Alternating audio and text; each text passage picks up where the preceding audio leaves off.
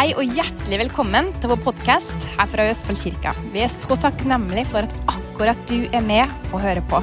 Og vi håper at dette vil være til oppmuntring og til inspirasjon for det. Vi skal eh, ha et ord til dere i dag.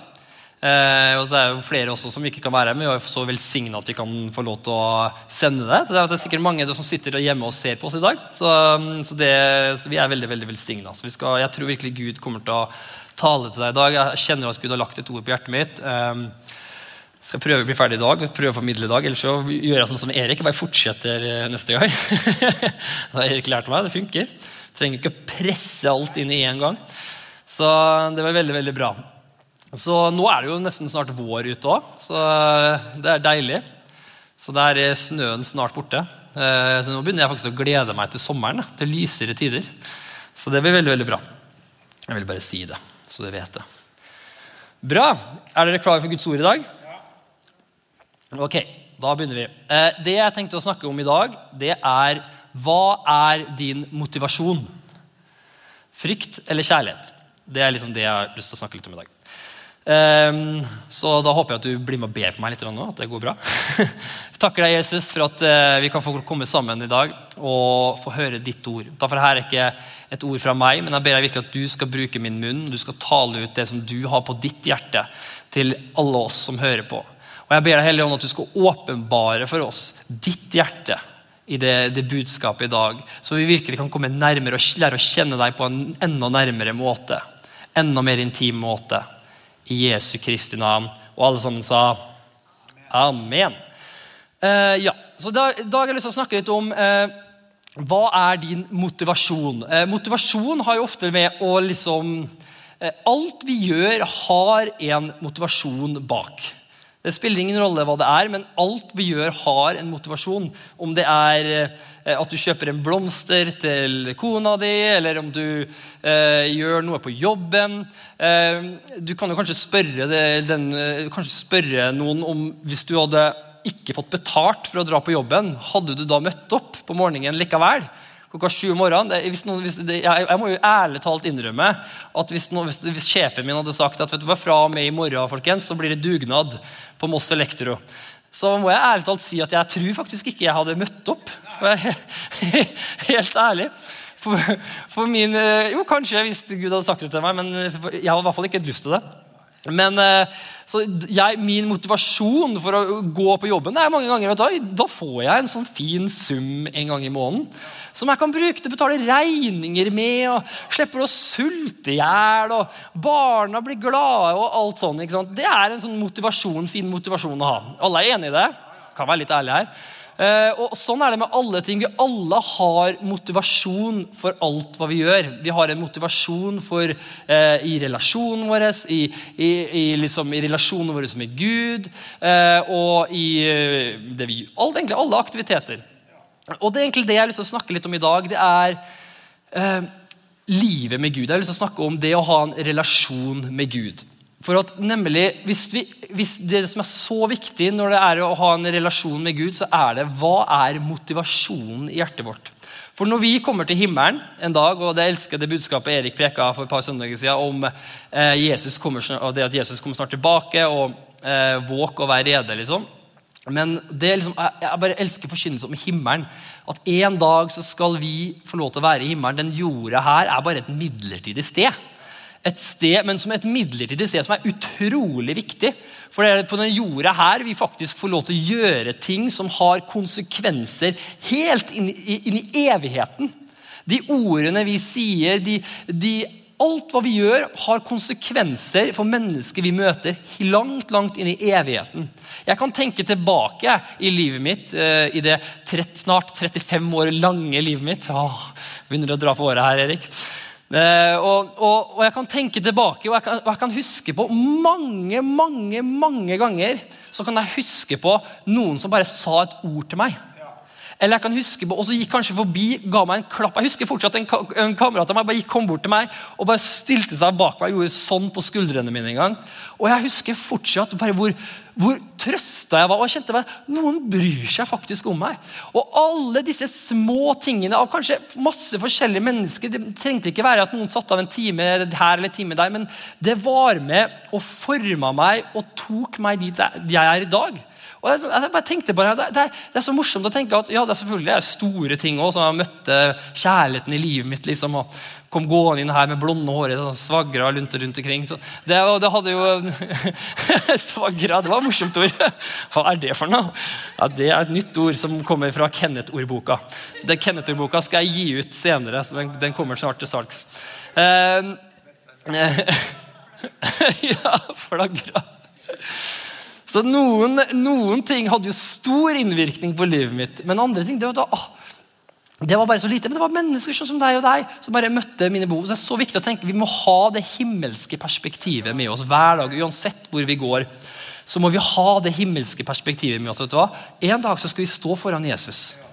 Og Jesus han, han er ikke ute til å straffe oss, og det skal jeg snakke litt om i dag, men Jesus er ute til å gi deg en belønning for måten du har levd på. Jesus han er en belønner. Han ønsker å belønne deg. Og Derfor er det noen som får mer belønning enn andre. Og jeg har lyst til å få kjempebelønning. for å være helt ærlig. Og, og, og jeg har lyst til å, Bare å komme til himmelen er jo helt fantastisk, men det er en belønning for alt vi gjør. Det er Gud ønsker å belønne oss. Og det har egentlig med hva er motivasjonen din. Det har ikke med hva du gjør. For hva du gjør, er ikke det du får belønning for. Men du får belønning ut ifra hva, ditt, hva slags motivasjon du hadde i hjertet ditt når du gjorde det. Og, og, og, det for meg er bare Noen ganger så tenker jeg bare Oi! liksom, oi da, da, må jeg ta meg sjøl, for veldig mange ganger så har kanskje jeg hatt en annen motivasjon enn kanskje det som eh, jeg burde hatt. Jeg, jeg, jeg husker En gang så, så hadde jeg og Hanna krangla. Og da, og, da, og, og da, tenkte jeg hvordan skal jeg få henne til å bli glad, liksom, ikke bli sur på meg lenger? Og Da var ikke motivasjonen min å kjøpe, og da, kjøpte jeg noe til henne. da. Men da var faktisk ikke motivasjonen min at jeg, å, jeg elsker henne så mye, men jeg var egentlig bare for hvordan skal jeg få henne til ikke bli sur på meg lenger. så ja, ja, Ikke si det til henne, da. Det er liksom mellom oss da. men uansett, men, så, men, det jeg har funnet ut at motivasjon har med to ting å gjøre. Det har Enten så er vi motivert av frykt, eller så er vi motivert av kjærlighet. Enten eller. Og når jeg, kjøpt, når jeg, gikk og kjøpte den gaven til Hanna, så var jeg ikke motivert av kjærlighet. Da var jeg motivert av frykt. Jeg, jeg, jeg var motivert av at vær så snill, hva skal jeg gjøre for at det skal bli husfred? eller for at det skal bli, Ikke at han er så vanskelig å leve med, det er jo jeg som er kanskje den mest vanskelige i vårt hus. Eh, det er jeg som, han, men, eh, ja, men, eh, men happy wife, happy life. Du vet åssen det er. Eh, så, så, så, det er sånn det er. Men min motivasjon der var på en måte ikke det riktige. Og det egentlig jeg har lært meg gjennom åra, det er at jeg har begynt å se etter ikke alt hva jeg gjør, men jeg har begynt å se inn i hjertet mitt hva, hvorfor gjør jeg det her. Begynner å tenke hvorfor gjør jeg det her? Og, og, for det første, når du ser hvorfor du gjør det, og så ser du også ja, men jeg gjør det her for jeg er redd for hva alle andre syns. Eller jeg gjør det her nå. Jeg har satt opp, jeg har rydda hele stua nå, og jeg har fiksa alt og jeg har skrudd på lyset på en perfekt vinkel for å få det perfekte bildet på Instagram. eller for at få, Hvorfor? Nei, for at jeg vil ha masse likes. Eller, eller jeg, jeg, gjør det her for at uh, Nei, jeg, jeg, kommer til kirka vet du, for at jeg burde. Jeg burde komme til kirka. Nå setter meg og leser Bibelen, for jeg burde gjøre det. Og vi har så mange, og det her er bare, gjennom mitt liv jeg har bare sett hvorfor gjør jeg ting i livet mitt. Og når jeg begynner å, å, gå inn og se hjertet mitt bak, mange ganger, så har jeg ofte, faktisk for veldig mange ting, sett at jeg har hatt en feil motivasjon. Jeg har hatt en feil motivasjon mange ganger. Jeg husker mange ganger jeg til og med kom og preka, så hadde jeg en feil motivasjon. Og, og jeg opplevde at virkelig Gud tok meg litt i det her. Og Derfor så takker jeg Gud at jeg får lov til endelig å si det til dere også. Så det ikke, jeg elsker når Gud sier noe til meg, og så sier han si det til alle andre. Og da tenker jeg bare takk Jesus, det er ikke bare jeg som sliter med det her. Det er faktisk alle andre som sliter med det her også. Det verste er når han sier noe bare til meg, så sier han det her må du ikke preke om, Kenneth. så da bare ok. Men eh, ja, nok om det. Men eh, motivasjonen vår er så viktig. Og motivasjonen vår er basert på enten kjærlighet eller frykt. Frykt er basert på 'vi burde'. Frykt er basert på 'hvis ikke jeg gjør det, så får jeg straff'. En eller annen form. Vil, eh, straffen kan innebære at nei, da vil ikke folk like meg lenger. Straffen kan innebære at nei, da blir de sint på meg. Eller straffen kan innebære da vil jeg da ting, jeg har ikke nok penger. Det kan være hva som helst. Det, det, det, det innebærer frykt alltid er motivert av 'jeg vil ikke ha straff'. Alltid. Mens kjærlighet er alltid motivert av en relasjon. Kjærligheten er motivert av at jeg elsker deg. Og derfor så ønsker jeg å gjøre det her pga. at jeg elsker deg. Og, og, det er det som jeg tror er så viktig at vi kommer tilbake til. at vi kommer tilbake til at hvor, Hvorfor gjør vi alt vi gjør i hverdagen? Ok? Så Nå skal jeg lese et par bibelverser for deg. Hvis, hvis, hvis du ikke du tror på meg, det jeg har sagt nå, så skal jeg lese det i Bibelen. Det, det tror vi på, gjør vi ikke det? Da står det i, det da står det i Johannes det kommer opp der. Johannes 4, 1. Johannes 4, 18-19. 1. Johannes brev elsker jeg å lese. Det er bare, det er bare virkelig er bare den derre mm, der, Du får den derre eh, han, han, legger ikke noe imellom, for å si det sånn. Han bare sier det sånn som det er. Og det elsker jeg. Eh, og der sier han det, det er ingen frykt i kjærligheten. Men den fullkomne kjærligheten driver frykten ut. For frykten har straff i seg. Men den som frykter, er ikke fullkommengjort i kjærligheten. Vi elsker ham fordi han har elsket oss først. Og så har jeg lyst til å lese den på The Passion Translation. Det vet du jo at jeg alltid gjør. For det er jo favoritten min. det vet du jo. Uh, the Passion Translation sa Love never brings fear, for fear is always related to punishment. But love's, perfect, uh, love's perfection drives the fear of punishment far from our hearts. Uh, whoever walks, in constant, uh, walks constantly afraid of punishment has not reached love's perfection. Our love for others is our grateful response to the love God first demonstrated to us. Uh, og det her synes jeg er, det er bare så utrolig bra, det han snakker om her. Det, snakker om, det fins ingen eh, frykt. Er, frykt har med eh, kjærligheten så fins det ikke noe frykt. Det er ikke noe frykt, det er to forskjellige ting. Og, og, og I Guds ord så står det at Gud er kjærlighet. Med andre ord, det fins ingen frykt hos Gud. Det fins ikke. Og så, ja, men Hva med gudsfrykt? Ja, men er ikke, du er ikke redd for Gud. Gudsfrykt, det, det, gudsfrykt er, som, jeg, som jeg har sagt foran, gudsfrykt er at du er redd for hva som skjer uten Gud, og det er kjempesunt. Det er like sunt som, som hvis, en, hvis eh, fireåringen min blir med meg eh, jeg vet ikke, midt på en, eller ved siden av en eh, høyt trafikkert vei. Så, så, så, er det veldig sunt for uh, fireåringen min å ha en frykt. ok, Her må jeg holde handa til pappa. For, for Hvis ikke jeg gjør det, så, så, er, er, jeg et sted som er farlig. Og det, ting kan skje. Dårlige ting kan skje. Eh, og Derfor må jeg holde meg nær pappaen min. Dessverre så har ikke fireåringen min helt lært det helt ennå. Han har ikke fått helt pappafrykt. Men eh, vi jobber med saken. For han har mer lyst til å rive seg løs fra hånda mi og løpe 120 hvor enn han skal løpe. Men vi takker Jesus for at han har dekka med Jesu blod og beskytta overalt hvor han går. så det går bra.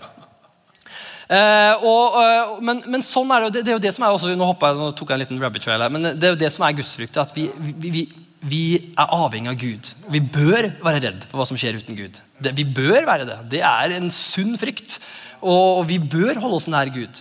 For at i denne verden her, det er, det er ting som, ikke, som, er, som, er, faktisk ute etter oss. Det er denne verdens Gud. Djevelen, han, han, han, han skyr ingen midler for å prøve å ødelegge livet ditt. Og Derfor så må vi holde oss nær Gud. For det er vår beskyttelse. Det er der vi finner det vi trenger. Ok, Men i Gud så er det ikke noe frykt. Han driver ikke og gjør deg redd. Han, han, motiverer aldri deg med frykt.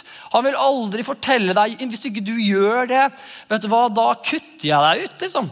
Eller, liksom, eller hvis, ikke du, hvis, hvis, ikke du, leser Bibelen hver eneste dag Nei, vet du hva, da, da, da liker jeg deg ikke lenger. Han, han, gjør ikke det. Han, han, motiverer deg ut av kjærlighet. Han sier, vet du, vet du hva, Kenneth? Det her er hvem du er. Du er ikke det der. Det her er hvem du er. Kenneth. Du er, du er bedre enn det der. Jeg har skapt deg til noe bedre enn det her. Og så gir han deg noe Å, ja, det er Han gir deg glede. Han, gir deg, han viser deg at det her, er hvem jeg, det her er hvem jeg har skapt deg til. Jeg elsker deg. Og så motiverer han oss alltid ut av kjærlighet, som alltid må komme fra en relasjon. Og det er det jeg skal komme litt inn på i dag. Hvis vi skal ha rett motivasjon med vårt liv med Gud, så må det komme ut ifra en relasjon. Det må det. For hvis vi bygger, eh, hvis vi bygger vår relasjon med Gud på prinsipper, så vil du, ikke, da vil du ikke ha rett motivasjon. Vi kan ikke bygge vårt liv med Gud på prinsipper. Prinsipper er fine, og sånn, og det vil ta deg langt. Eh, men det, men det er bare prinsipper. Det er ikke Gud. Guds, Guds ord. Og ta, hvis du tar et bibelvers, men du separerer det fra Gud, så er ikke det Gud. Det er Guds ord som er separert fra Gud. Det, det, Jesus sa jo det til fariseerne. Ja, dere kjenner hele Bibelen, dere kan sitere og kan alt utenat. Men, men likevel så gjenkjenner dere ikke at hele Bibelen snakker om meg, sa Jesus til fariseerne. Han sa til dem at likevel, dere ser jo ikke at alt det som står der, handler om meg. Og jeg, jeg som helt siden dere var små, så har dere lært dere å prøve å pugge Bibelen utenat. Og så her står jeg, som hele Bibelen snakker om, foran dere. Og dere ser meg ikke. Skjønner du hva jeg mener? Du kan kunne Bibelen på rams, du kan alt det der, men hvis ikke du har en relasjon med Gud, så er det ikke det er bortkasta. jeg har hørt om det er teologer i dag som har, som har studert Bibelen hele livet sitt, og, de, og fortsatt i dag så kan, har de kommet til konklusjonen at nei, vet du hva, jeg tror ikke på Jesus. Og Samme er det med tid med Gud, samme er det med eh, hvorfor kommer du til kirka. Det har med en, Hva slags motivasjon er det du har? For Hvis du har en motivasjon av plikt, har du en motivasjon at du burde, da vil du eh, handle i frykt. Og det som skjer da, det er at mer og mer og mer så vil det ta krefter fra deg, ikke gi deg. Det vil ta krefter fra deg. Og til slutt så vil du merke at du blir mer og mer utbrent, mer og mer sliten. Eh, og, og til slutt så går det ikke mer. Det er det sånn religion gjør med mennesker. Du blir utbrent. Det brenner deg ut. Det er det som eh, det å være lovisk, eh, som Bibelen snakker om. Men så har vi en annen side også i det her med, det her med motivasjon. Og Det er akkurat som om Gud liksom vil jeg at jeg skal liksom, highlighte litt i dag. Og det er at eh, mange ganger så har vi den der, vi har alltid hatt den derre eh, vi, vi, snakker ofte det med loviskhet og nåde. Alle har hørt den prekena. ikke sant? Loviskhet og nåde. Vi skal gå over fra det loviske til nåden. Og, men mange ganger så har, føler jeg liksom at, nesten at vi har misforstått litt. For vi er så fokusert på at det skal være prinsipper. Så, vi, vi, og så begynner vi å tenke at ja, vi må gå over fra de loviske prinsippene til nådeprinsippene. Og hva, hva, skjer da? Jo, da går vi over fra å, jeg burde, jeg burde, jeg burde Jeg burde. Jeg gjør akkurat hva jeg vil. Jeg er fri. Jeg gjør hva jeg vil. Og så sier vi at det er nåde. Men motivasjonen mange ganger er det, samme, det, det er frykt, begge to, bortsett fra når du er under lov, loviskhet. For nåde er jo ikke og nåde Mange tenker at nåde er ja, nå kommer jeg til nåde, da er jeg fri fra alt ansvar til alt og alle, bortsett fra meg selv. Jeg kan bare svare til meg selv fra nå av, og nå kan jeg gjøre hva jeg vil. Det er nåde. Det er ikke nåde. Det er et nytt fengsel. Da har du gått over fra loviske fengselet til fengselet av dine følelser. Og du har gått over fra at ja, lovisk, ja, burde, jeg burde, jeg burde, til nei, vet du hva, jeg føler, jeg føler, jeg føler. Hva har jeg lyst til, hva har jeg lyst til, hva har jeg lyst til? Og så kaller vi det nåde. Men det er ikke nåde. Det er fortsatt basert på frykt. Det er basert på frykt der for at du føler at du burde. Det er basert på frykt der for at du føler at du går glipp av noe. Du føler at Gud holder noe godt tilbake fra deg. Det er ikke basert på det som Gud ønsker, og det er Gud ønsker i midten en relasjon en relasjon, og i en relasjon der står du til ansvar for noen. Da har du et ansvar for en annen person. Da er Du faktisk, du kan ikke gjøre hva du vil i en relasjon. Du har en hjertekontakt å beskytte i en relasjon. Du har en annen person som faktisk kan bli såra, som kan faktisk bli lei seg, som har ønsker, som har ting han ønsker. Og du har ønsker. Det er, en, det er en organisk ting å ha en relasjon med Gud. Det er ikke prinsipper på prinsipper. Det er faktisk noe som vi trenger, vi trenger å komme tilbake til. Hva er det du vil, Jesus? Hva er det du ønsker? Ja, jeg har lyst til det her. Ja, jeg burde det her. Hva er det du vil? Og så kommer vi med våre behov og sier det her er det jeg vil. Hva er det du vil? Ser du, Det er en tosidig det, det er en tosidig eh, liksom, relasjon. Det kommer fra begge sider. Og da blir det sunt. Da er det ikke verken, for at Hvis du bygger på prinsipper, så vil det, hvis du bygger på nådeprinsippet eller de loviske prinsippene, så vil du enten gå til loviskhet eller lovløshet. Bygger du på en relasjon, da vil du alltid ditt søken være Guds hjerte. Hva er ditt hjerte i her, Gud? Hva er det du vil? Jeg elsker deg. Jeg vet at du elsker meg. Jeg vet at du vil det beste for meg. Hva er det du vil? Og hva skjer da? Jo, da spiller det ingen rolle hva du har lyst til. Da gjør du det han vil. Og, du, og, og, og samme er det med han, og du, og du, kan faktisk komme til han med det du har lyst til. og si det her trenger jeg. Gud, det her trenger jeg. Og Gud vil faktisk møte dine behov der du er. Og han, faktisk, han, er stor nok til å møte dine behov. Han er stor nok, han er god nok til å faktisk møte ethvert behov som du har. Ok? Henger dere fortsatt med? Ok. Um, så det jeg har lyst til å si til i dag, og det her, jeg føler liksom at uh, det her er ofte liksom det Gud jobber med meg hele tida. For, for, jeg føler at uh, Du bare går inn på Facebook eller, eller ser liksom kommentarer for, fra mange kristne, så, så, er det veldig mye prinsipper de snakker om. Å nei, det er prinsippsak. liksom, nei, ditten og datten er ditten, og Så er det den ene leiren mot den andre. og så ditten og datten. Men, men, men så glemmer vi litt hjertet til Gud i det her. Og det er ofte mange ganger opplevd, spesielt når jeg har krangla med min kone. Hanna, nå legger jeg bare ut ekteskapet mitt her for dere, så dere kan uh, mobbe meg for all framtid. Ja, det kaller jeg sårbarhet. Uh, men så, jeg, hvis jeg krangler med Hanna, så har jeg, jeg er jo sånn typisk, Min personlighet er jo litt sånn typisk prinsippsak! liksom. Sånn er det. Svart eller hvitt. Det er ingenting imellom. Det er enten eller. det, det, er litt sånn, litt sånn, sånn som jeg uh, ja, har sett verden som har Gud har jobba med meg. da. Og så sånn, Nei, sånn er det. Det bare er sånn.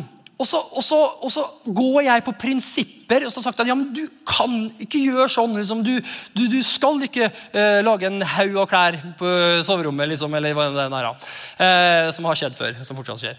Uh, og, og, og, så, er prinsippsak. Og, så går jeg mer på prinsippsaken enn hjertet hennes. For hjertet hennes er at hun har hatt en kjempesliten uke akkurat nå. Hun, hun er supersliten og, og er kanskje litt lei seg for noen ting. Mens jeg er så fokusert på den prinsippsaken. At, at ja, ja, det er helt riktig at jeg har helt rett på å si at kan du være snill og gjøre den haugen litt mindre så jeg kommer inn i rommet. Jeg har helt rett til å si det. Men, men, men, men vet du hva? Det du har rett å si, hvis ikke det er motivert av Guds kjærlighet, da er det feil. Sånn du kan si ja, 'jeg har rett til å si en ting på Facebook' eller stå opp. og Det er så lett å si ting på, Facebook, på sosiale medier i dag. Du bare spyr ut alt alle meninger. Men vet Du hva? Godt, du har kanskje rett til det, men hvis ikke det er å vandre i kjærlighet, som er Guds hovedprioritet for ditt liv, da er det feil. Det er faktisk feil. Det er feil av meg å gå opp til en person og si eh, hvis en person gjør noen ting som er synd, og så går jeg opp og sånn 'Du er en synder'. Ja, ifølge Guds ord så stemmer det. Men hva er motivasjonen i hjertet mitt? Hvis ikke det er Guds kjærlighet til den personen, da er det feil. Da er det Gud som ser på meg og sier det der er ikke hvem du er. Du skal, du, du, jeg har skapt deg til å ha min kjærlighet i ditt hjerte. Ok? Og det her har vi også lignelsen med de to sønnene, med, med faren og de to sønnene. Jeg skal ikke ta meg, ikke ta meg tid til å lese den lignelsen. Men jeg elsker den lignelsen. Den, den, gir meg bare så mye. Alle vet jo den historien om de to sønner. ikke sant? Faren som, hadde, som var rik, og så hadde han to sønner. Den ene tok med seg arven og dro og kasta bort alt og hadde en grisebinge og kom tilbake og, og, ble velkommen hjem. Den andre sønnen var jo på en måte den som sa, liksom, var den trofaste. Sto på og gjorde alt som han skulle. liksom. Og, og så, stod, så, sa han til slutt men pappa, hvorfor Jeg får jo aldri Du har aldri uh, tatt den gjøkalven for meg. Hm. Liksom, det, liksom, det, var liksom det, det, jeg, Du har aldri lagd en fest for meg. Du har aldri sagt en ring til meg. Og så sier liksom faren, som er faren i den lignelsen, er jo Gud. Sønnene er jo, representerer jo på en måte oss kristne. Eh, og, og, da sier jo egentlig faren til en sønn Se, alt ditt er mitt. Hvorfor har du ikke bare tatt det, da? Ikke sant? Og, og jeg synes, Når jeg ser på de to sønnene, så ser jeg akkurat det her. Det er to forskjellige grøfter som vi kristne kan gå i. Vi går i den loviske grøften, det er at ja, jeg skal, jeg skal gjøre alt riktig. Jeg skal, jeg skal, liksom eh, Ja, jeg skal følge alle regler, alle lover. Alt sammen skal jeg gjøre 100% riktig. Men det er frykt. Du er redd for å bli straffa. Du er redd for at ikke eh, faren skal eh, være stolt av deg. Eller du er redd for straff. Og At ikke han skal være stolt av er jo en straff. Alt er form av straff. Du er frykt, det er fryktbasert. Og så er det en andre som sier hm, vet du hva, jeg tror ikke pappaen min han holder noe godt borte fra meg. Vet du, jeg, jeg, går glipp av ting. Bare for å være her ved den gården. Dette her er ikke bra. Jeg må bare ut og gjøre hva jeg har lyst til. Og så stolte han ikke på at faren hadde alt under kontroll. Han ville ha alt som var bra for ham. Men han tenkte at det, det gode er der ute et sted. Det er der ute jeg finner det som er bra. Og så, og, så, og så, bare gikk han bort fra alt, og så søkte etter en, en lovløshet. Han gikk i lovløse grøfta. To forskjellige prinsipper. Begge to drar deg bort fra Gud. Eh, og det som Gud sier, at vet du hva? relasjon hadde tatt begge parter tilbake. En relasjon med Gud. For en relasjon med Gud, da kommer vi tilbake der vi sier Ok, Gud, jeg vet at du elsker meg. Og jeg elsker deg. Og jeg ønsker å gjøre her. Hva er det du vil for meg? Og så Mange ganger i en relasjon med Gud så er det jo bare det er, du blir overvelda. For å si det sånn. Du blir overvelda hvor god han er. Han er bare helt fantastisk. Og han vil, han vil, at du skal gjøre det du elsker å gjøre. Han vil at du skal leve det livet som bare gir deg glede i hjertet. Han, han, han vil gi deg all den gleden du trenger. Du trenger ikke, Han vil gi deg alt det du trenger. Alt det materiale, alle penger, alt det du trenger. Vil han vise deg hvordan å få det, eller gi det til deg på en eller annen måte? Han, han er så god at alt er i han allerede. Og, og, når vi forstår det, så, så, er det bare han. Og det elsker jeg når vi sang den sangen om Jesus. Det er bare Jesus. Og når vi ser Jesus, at det er bare deg, Jesus, det er ingenting annet enn deg, Jesus, da, da er alt så lett. Er, det er en relasjon med deg. Hva er det du ønsker? Og vet du, det her er det jeg trenger. Og så, og så Av og til så gir han til deg, og av og til så sier du, av og til så har jeg opplevd at å Gud, å, jeg har lyst til det her, Gud. Jeg har lyst til å gjøre det her. Og det her gleder hjertet mitt. Og så sier jeg, kom igjen, gutten min, kjør på. liksom. Og så kjenner jeg glede, han er med meg, så gjør jeg det. Og så kanskje går det en tid, så sier han, vet du hva, vet du hva, nå syns jeg du skal ta en pause med det. Og det har jeg absolutt ikke lyst til. Noen som har opplevd det før? At du, bare, at, du bare, at du er så gira på noen ting. Du er så gira på å se den serien på Netflix. Eller du er så gira på å gjøre det prosjektet. Og så kjenner du bare Gud sier nei, vet du hva, nå tar vi en pause med det der. Og du har ikke lyst til det. Og det her skjer ofte i livet med Gud òg. Og Da kan vi jo lett bare si ah, tune ut, nei, Gud er alt bra og ingenting, jeg har ikke noe ansvar i hele tatt. Nei, nei, nei, nei.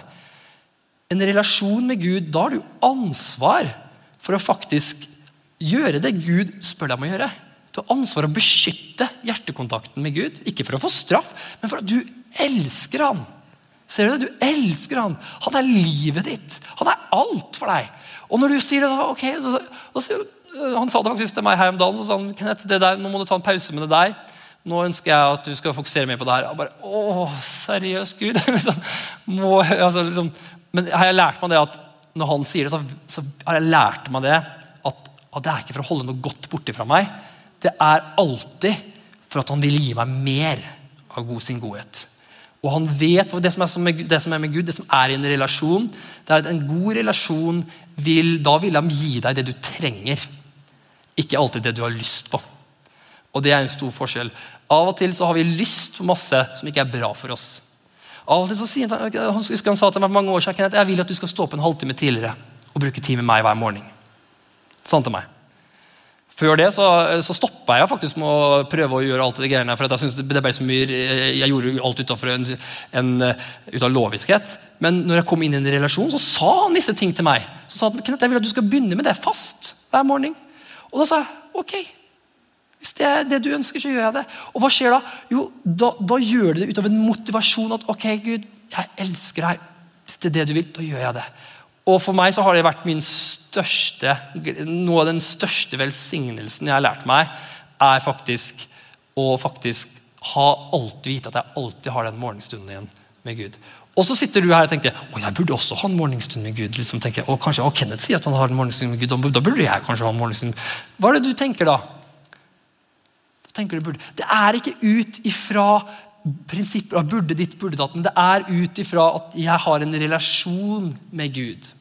Og så er det ting som står i Guds ord som ja, selvfølgelig, det står jo klart og tydelig at, skal, at uh, han vil vi skal gjøre det. Og så sånne ting som det er. Og så, strider ditt hjerte med deg. 'Jeg har ikke lyst til det.' Men det står der likevel. Jeg har ikke lyst til Det Ja, det, det vil jo ikke forandre seg, det som står der. Men hva, hva, det, var, det, var, som han der gamle mannen som så hadde en sånn gyngestol. da. Og så drev han og klappa en katt. da. Bortsett fra at han klappa katten feil vei. Så han sto sånn og klappa katten, og katten bare lå der. da. Og så ble klappa mot håra. da. Og så kommer det en uh, fyr bort til han uh, mannen som sa han, du, du vet at du klapper katten feil vei? Og, da, og, og så sa han ja, la katten snu seg. og det er liksom sånn det er også med Gud. også. Gud er konstant. Han forandrer seg ikke. Guds ord forandrer seg ikke. Men mange ganger så er ikke vi helt in tune med Guds ord. Og da kan det føles ut som at Gud klapper oss feil vei av og til. Det kjennes ut som det ikke er så koselig. Men hva trenger vi gjøre da? Omvende oss. vi trenger å snu oss rundt, så at han kan klappe oss riktig veien. Hvorfor? For det han gjør, det, det er godhet. Det er best for oss. Han ønsker kun det beste for deg. Ok, skal vi begynne å gå til avslutning her. Men, eh, så det, så det, så det er, så det liksom som viktig for meg å si i dag, er at hva din motivasjon, Hvis du har en motivasjon av å følge Guds hjerte og hans hjerte, da vil du aldri gå feil. For han vil alltid passe på deg. Han vil gi deg de prinsippene du trenger. Han vil vise deg hvor mye du trenger å lese Bibelen i den perioden du er i livet. Han vil vise deg hvor mye tid du trenger å bruke med han. Og Hvis du bare er han, så faller vi og så gjør vi dumme ting. Ja, men så alltid kommer vi tilbake dit igjen. Men det vi må passe oss for, det er løgnene som drar oss enten til den lovløse grøfta, eller så drar oss til den loviske grøfta. Og løgnene som drar ut den loviske grøfta, det er at Gud er en streng Gud. Han er ute etter å straffe deg. Han er ikke ute etter å gi deg noe godt. Han, hvis ikke du følger, når opp til han, så er han Da vet du hva, da, da blir det ikke bra. Det er en løgn. Gud er ikke det. Gud er en god pappa som elsker deg, som har nåde for deg. Det står at Mens vi fortsatt var syndere, så kom Jesus ned og døde for oss på korset. Han døde for oss mens vi var langt borte fra ham. Så kom han med sin nåde. Han kom og bare sa vet du hva, dere kan komme sånn som dere er. Dere er uverdige. Dere har, dere er gått, dere har gjort masse masse feil. Men vet du hva? Jeg tok det. Jeg tok det på meg selv. Nå kan dere komme akkurat sånn som det er til meg. Det er sannheten. Og så har vi den andre grøfta, som er lovløshetsgrøfta. Der vi sier at Gud, du holder noe bra fra meg borte. Det er samme løgn som djevelen sa til Eva i hagen. Så sa, sa Everen har virkelig Gud sagt det? Ja, det er, sånn, han fikk dem til å tro at Gud holder noe godt borte fra dem. Og hva skjer da? Jo, Da begynner de å tvile på Guds godhet. Da begynner de å tvile er virkelig Gud god. De andre ser ut som de har så gøy på Facebook eller på Instagram. Så, åh, det, de er jo ikke kristne. Liksom, er virkelig, Har virkelig Gud det beste for meg? Så begynner den tanken, den løgnen fra djevelen, å, å, å, å marinere i hodet ditt. Og hva skjer da? Jo mer du tenker på det, jo mer du begynner å som gjør det, så vil, jo mer vil du gå mot den lovløse grøfta. Og begynne å følge og tilbe dine egne følelser og gjøre dem til Gud istedenfor. Og det er ikke en hyggelig vei. Eh, så det, så det jeg har lyst til å si til deg, så jeg har lest noen bibelvers for deg i dag. og bare som jeg, som jeg, virkelig holder meg på den stien. Holder meg på stien av en relasjon med Gud. Så når jeg begynner å kjenne at vi alle blir dratt Det er ikke noe feil. Vi alle blir dratt mot den ene eller den andre. Jeg blir kanskje dratt av og til daglig. Så, så jeg må holde meg på stien. Jeg må holde meg, se på Jesus. Du er mitt fokus. Du er den jeg lever for. Du er mitt liv. Du er alt. Alt jeg er, er i deg. Liksom, vi, er, vi er uatskillelige. Vi må se på oss selv sånn, og da må vi ha og da må jeg ha noen bibelvers. Noen ting som Gud sier til meg. Så kan, nå kan låsangerne komme opp, så skal vi avslutte med det. Er du våken? Ja, bra. Veldig, veldig bra. Da skal vi gå til Salme eh, 12, vers eh, 13. Nei, 12 til 13. Da skal jeg starte med først å si det her er virkelig det her er det, Gud talte til meg når jeg begynte å tenke på at jeg trodde at glede var min jobb. Jeg kom til Gud for å liksom jobbe. For å gjøre ting, liksom, for å liksom bygge kirke og sånne ting. Men når jeg kom hjem, nei, da var det min tid. Da jeg, da måtte jeg finne gleden sjøl. Liksom og så begynte Gud å blande seg opp i gleden min. Har du, har du noen gang oppdaga det? Gud begynner å blande seg opp i det som jeg syns er gøy. Og hva, hva, hva, Hvorfor gjør han det? For han ønsker, han er din glede.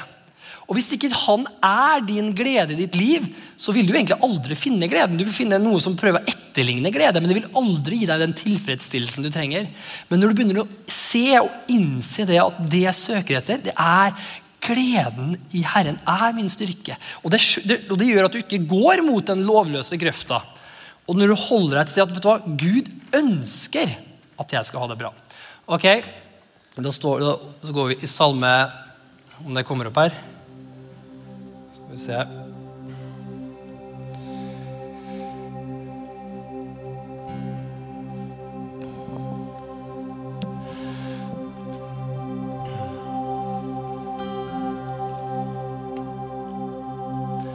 leser vi. Salme 5, 12-13. Men alle som tar sin tilflukt til deg, skal glede seg. Fordi de skal for alltid juble av glede. Ser du for deg det? Alle som tar sin tilflukt til deg, skal glede seg. De skal for alltid juble av glede. Det må jo være noe her han gjør som faktisk vi syns er gøy. Du er enig i det? Du jubler ikke av glede hvis du, du gjør noe som du syns er kjedelig. Du jubler av glede hvis det er noe du syns er gøy. Um, for du verner dem. De som elsker ditt navn, skal fryde seg i deg. For du, Herre, vil velsigne den rettferdige, og som et skjold vil du omslutte ham med nåde. Det er liksom Guds motivasjon for ditt liv. Og så, ser, så leser vi Salme 34 til vers 9. Eh, og så er det 'Smak og se at Herren er god'. Salig. Altså at, eh, det, Ordet 'salig' det betyr heldig og velsignet er den mann som tar sin tilflukt til ham. Wow. Jeg kjenner at det her er det jeg driver og mediterer på om dagen. Gud, når jeg tar min tilflukt til deg, der er alt jeg trenger. Og Jeg fikk et bilde liksom, av en, en, en, slags, nesten som en slags lignelse at, om en mann som bare eh, gikk rundt ute i skogen. Jeg vet ikke hvert i, i skogen, han, han, hadde gått seg vill i skogen. Det var en mann som hadde gått seg vill i skogen, og, og det var snø overalt. Det var bare trær og snø, djup snø overalt. Og det begynte å blåse opp, det begynte å bli mørkt, og det begynte å bli kaldt. Og den mannen her bare begynte å få panikk. Begynte å få panikk, liksom, hva, hva, skal jeg gjøre? Hva skal jeg gjøre? Og så plutselig så ser den mannen her en hytte. En hytte, og Så bare går han til den hytta her, så bare kommer han inn i den hytta her. Og, så, og hans motivasjon er liksom bare ok, jeg må bare ta tilflukt i den hytta her. Jeg må bare, jeg, jeg, jeg ønsker bare å, å, komme meg inn så jeg overlever. Jeg, hvis jeg vet at hvis jeg er her ute mer nå, så dør jeg. Fryser jeg i hjel. Men jeg må bare komme meg inn i den hytta sånn at jeg overlever. Men så kommer han inn i den hytta, og så blir han møtt med et lys. Så ser han at det er et bord der som er pådekt med masse mat. Så ser han at det er fyr i peisen. Han ser at det er en familie som sitter rundt bordet. Alle snur seg rundt og, og, og så peker på han mannen med store smil og sier Å, se, der er han! De har venta på han. Og så begynner de å ta han med inn og si hei, kom inn. Vi har nye klær til deg. Vi har mat til deg. Kom inn, kom inn i badet. Vi har et bad her. Du kan ta deg en varm dusj. Og så bare får han mat. Så får han fellesskap. Så plutselig ser han at han er ønska. Han gikk fra å holde på å fryse i hjel der ute til å ta tilflukt i en hytte. Og plutselig med motivasjon jeg, jeg, jeg, jeg tror ikke det er, jeg tror bare en kald hytte. Og så kommer han inn, så er det alt han kunne drømt om å få. Og sånn er det å ta tilflukt til Gud. Sånn er det Noen ganger så tar vi bare tilflukt til Gud. 'Å, Gud, jeg bare, jeg bare trenger å overleve.'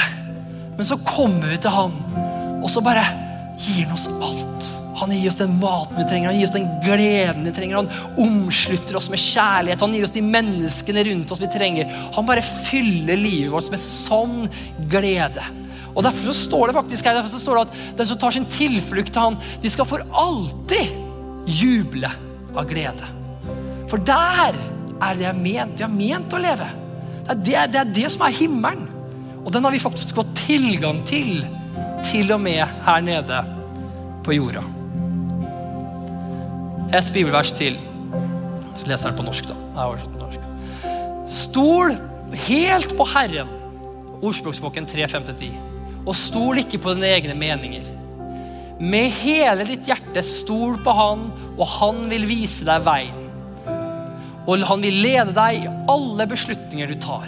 Bli intim med han i alt hva du gjør, og han vil lede deg hvor enn hvor du går. Ikke tro for et øyeblikk at du vet alt. For visdom kommer når du tilber, beundrer og elsker Han med en udelt hengivenhet og holder deg borte fra alt som er feil. Da vil du finne den helbredende forfriskning din kropp og ånd lengter etter. Lengter etter. Ha. Lovpris Gud med all din velstand. Gi han ære med, eh, med ditt aller beste. Med, din, eh, eh, med, med, hver vekst, velsignelse som kommer til deg.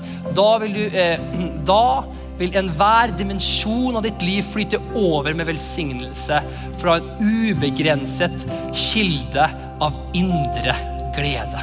Wow. Så hvis du, hvis du er som meg, og du kjenner at vet du hva jeg blir dratt mot de grøftene her. Jeg kjenner at jeg blir dratt. Vet du hva? Da vil jeg bare si det er håp. Det er håp. Og hans navn er Jesus. Og, så lenge, og det er ikke noe komplisert. Du trenger ikke å gjøre masse greier. Du trenger bare fokusere på Jesus. Når du setter han fokus i livet ditt, og i starten så vil du vil bli dratt hit og dit, men du bare bestemmer deg nei, jeg skal fokusere på Jesus. Som Peter gjorde da han gikk på vannet. Han fokuserte på Jesus. Og hva skjer da? Jo, da vil det her begynne å falle på plass. Du vil mer og mer ta din tilflukt i hans nærhet, og du vil kjenne at gleden i Herren blir din styrke. Amen. Skal vi alle sammen reise oss opp?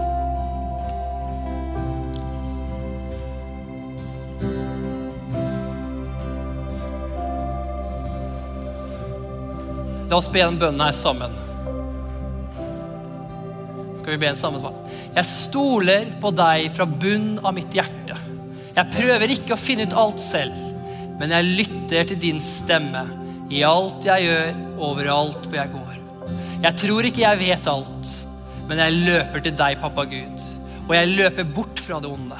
Og min kropp skal gløde av helse, og mine bein skal vibrere av liv. Jeg takker deg, Jesus, for en person som er i denne salen akkurat nå. En person som ser på det programmet her, eller hører på den podkasten her. Jeg bare akkurat nå så bare velsigner jeg dem. Jeg takker deg, Jesus, at du er akkurat der de er akkurat nå. Og de trenger ikke å se seg rådvill omkring, for du er der. Og du vil ta dem igjennom. Du vil gi dem det de trenger. Og akkurat nå så ber jeg at du skal bare fylle, fylle dem, fylle rommet der de sitter. Akkurat nå Fyll dem med din kjærlighet og med din fred. Bare vis dem at det er håp i deg. Det er håp i deg. Jeg ber om det i Jesu Kristi navn. Jeg ber for alle mennesker som sliter med ting i livet sitt akkurat nå. Ting ser mørkt ut akkurat nå.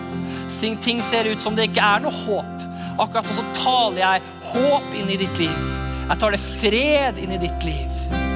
Og jeg vil bare si til deg at du er en Gud, du er en pappa i himmelen som elsker deg, som ser deg, som ser dine behov, som ser hva du trenger, og som, mer, som er mer enn villig til å utfylle deg og gi deg det du trenger. Vi takker deg for det i Jesu Kristi navn. Tusen takk for at du tuna inn og at du var sammen med oss på dette programmet. Vi håper det var til hjelp og til oppmuntring i din hverdag. Dersom du ønsker å ta kontakt med oss, kan du gjøre det via nettsida vår, østfoldkirken.no. Og vi setter veldig pris på å få tilbakemeldinger dersom det programmet her har vært oppmuntring for det, eller til hjelp for det. Så setter vi stor pris på å høre det. Ha en velsigna uke.